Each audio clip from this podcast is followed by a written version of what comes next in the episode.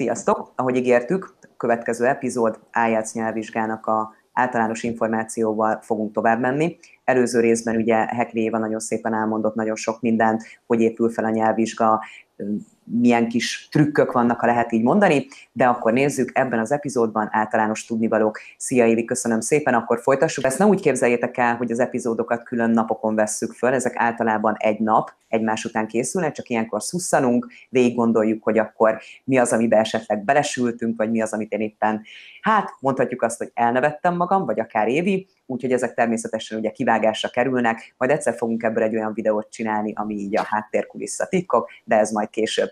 Szóval akkor Évi, köszönöm szépen, általános tudnivalók, folytassuk akkor innen. Első kérdésem az lenne, hogy erre az IELTS nyelvvizsgára hogyan lehet jelentkezni?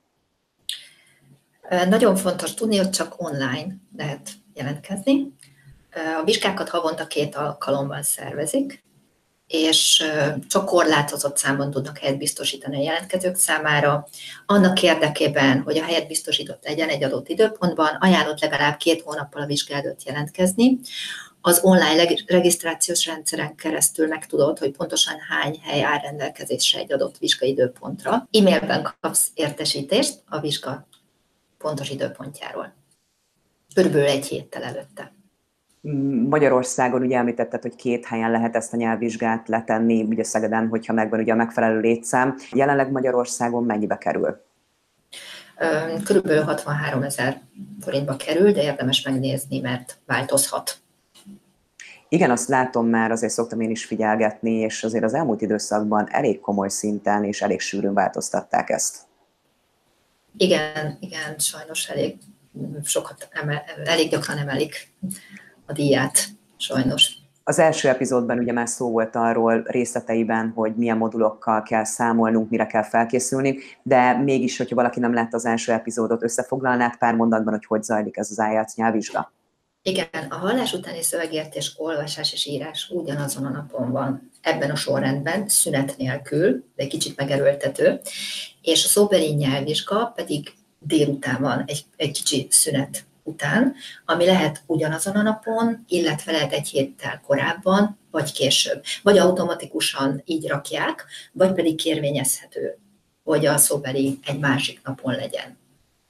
És én ezt, ezt ajánlom, hogy, mert egy nagyon megerőltető, és nagyon fárasztó, nagyon kimerítő, úgyhogy én ajánlom, hogy ha lehet, akkor kérjétek úgy, hogy legyen egy másik napon. Ezt nekem kell kérvényezni akkor? Vagy automatikusan úgy kapod meg a beosztást, viszont ha egy napra teszik, akkor te kérvényezheted, de egy körülbelül egy héttel előtte. Tehát ilyen hétfőig, úgy szokták én, hogy hétfőig lehet kérvényezni, mert hogyha hét, mondjuk szombaton van a nyelvvizsga, akkor ezt hétfőig meg kell, hogy kapják. Sok embernek ugye számít az, hogy mikor fogja megtudni az eredményt. Ugye egy vizsgáról beszélünk, tehát engem is ugye érdekelne, hogy mégis milyen eredménnyel végeztem. Mikor számíthat rá az ember, hogyha meg volt ez a nyelvvizsga szóbeli, írásbeli része, mikor lesz meg az eredmény? Az eredményt a vizsga utáni 13. napon tudod megnézni online, telefonon, e-mailben nem kérhető felvilágosítás, minden vizsgázó egy bizonyítványt kap, ennek a potlására nincsen mód, még akkor sem, hogy a nyelvvizsga bizonyítvány elveszett, tehát érdemes nagyon figyelni rá, nagyon megőrizni. Vizsga után még két évig kérhetsz hitelesített másolatot a bizonyítványról, attól a központtól, ahol a vizsgát tetted. Bocsánat, közben nekem a gyerkősz itt egy kicsit belevisított a háttérbe, de szerintem ez senkit nem fog megzavarni, csak annyi, hogy a kamera váltott. És milyen módon, ugye online kapom meg ezt az eredményt, vagy milyen módon nekem kell bemennem magáért a nyelvvizsgapapírért, vagy ez hogy néz ki?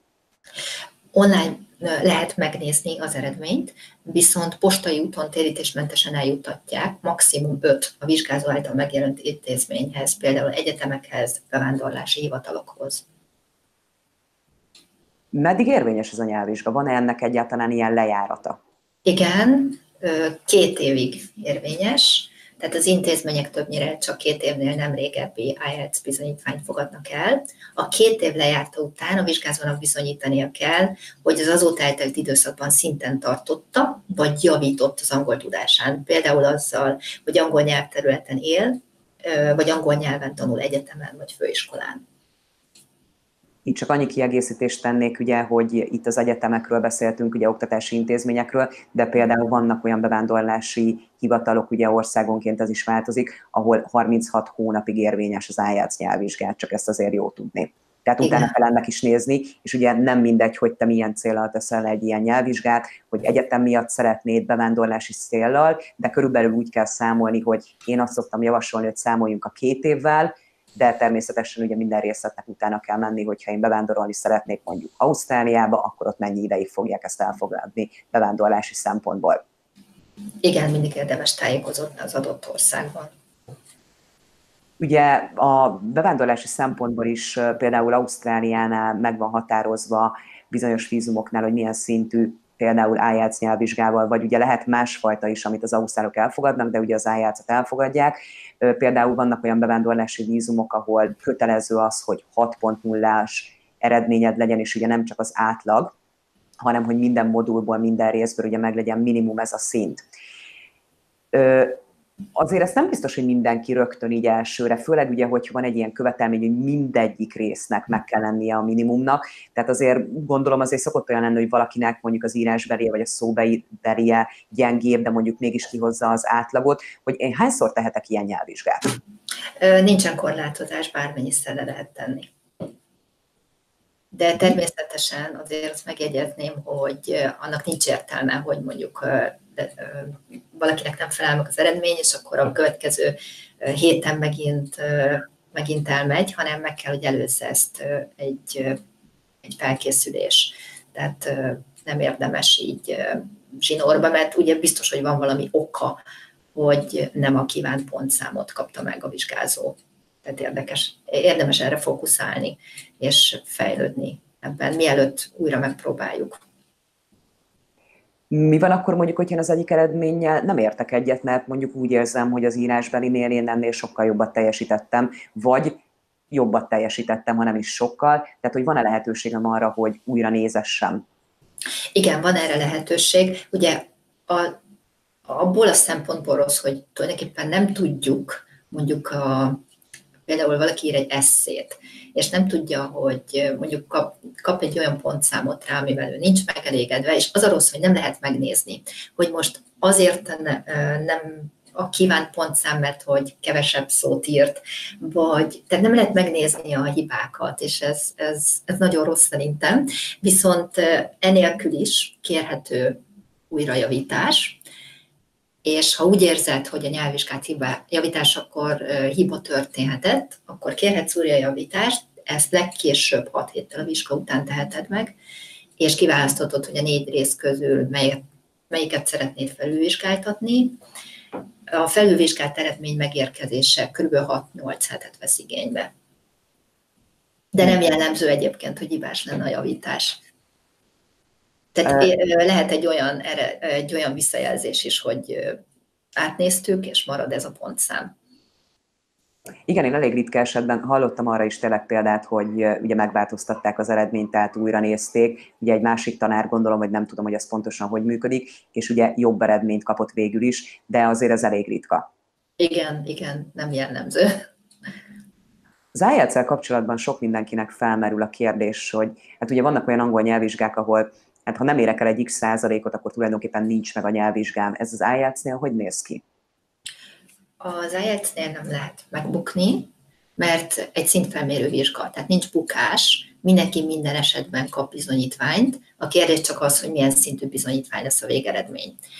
A teszt összesített eredményét egy 1-től 9-ig terjedő skálán jelölik. Az eredményben félpontok is adhatóak, és minden vizsgarészre külön pontszámot kap a vizsgázó bevándorlási szempontból részenkénti minimumot határoznak meg. Például, ha egy szakmához mondjuk 6.0 az alapfeltétel, akkor az azt jelenti, hogy minden egyes összetevőben el kell érni 6.0 szintet. Tehát nem átlagot. Uh-huh. Van egy ilyen lehetőség, ugye, hogy honosítás. Mit jelent ez pontosan az IELTS nyelvvizsgánál? A honosítós IELTS bizonyítvány egy államilag elismert angol nyelvvizsga bizonyítvány, amelyel a vizsgáztató vizsgázó, bocsánat, bármely Magyarország intézményben egyetem, főiskola vagy munkáltató felhasználhatja az angol nyelvtudása igazolására, illetve pluszpontok szerzésére. Egy honosított IELTS bizonyítvány ugyanazokat az előnyöket biztosítja Magyarországon, mint egy akkreditált angol nyelvvizsga bizonyítvány, tehát nem évül el. Sokan azért szokták kérdezni, hogy ugye az IELTS-et nullától kilencig pontozzák. Nem azt akartam kérdezni, hogy ki az, aki a 9.0-át érje el mindenből, hanem az lenne a kérdésem, hogy ezt nagyjából el tudnád mondani, hogy ez hogy néz ki mondjuk egy Magyarországon sokkal ismertebb nyelvvizsgának a szintjeit így összehasonlítva?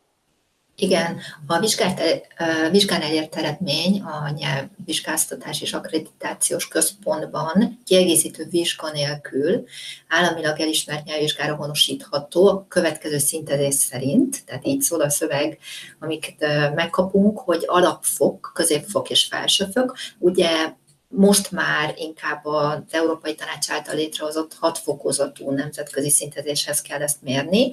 Ez úgy néz ki, hogy a C2 az 8.5 és 9.0-ás IELTS pontozás, a C1-es 7.0 és 8.0 IELTS pontozás, a B2, ugye ez a magyar középfok, ez a legáltalánosabb, az 5.0 és 6.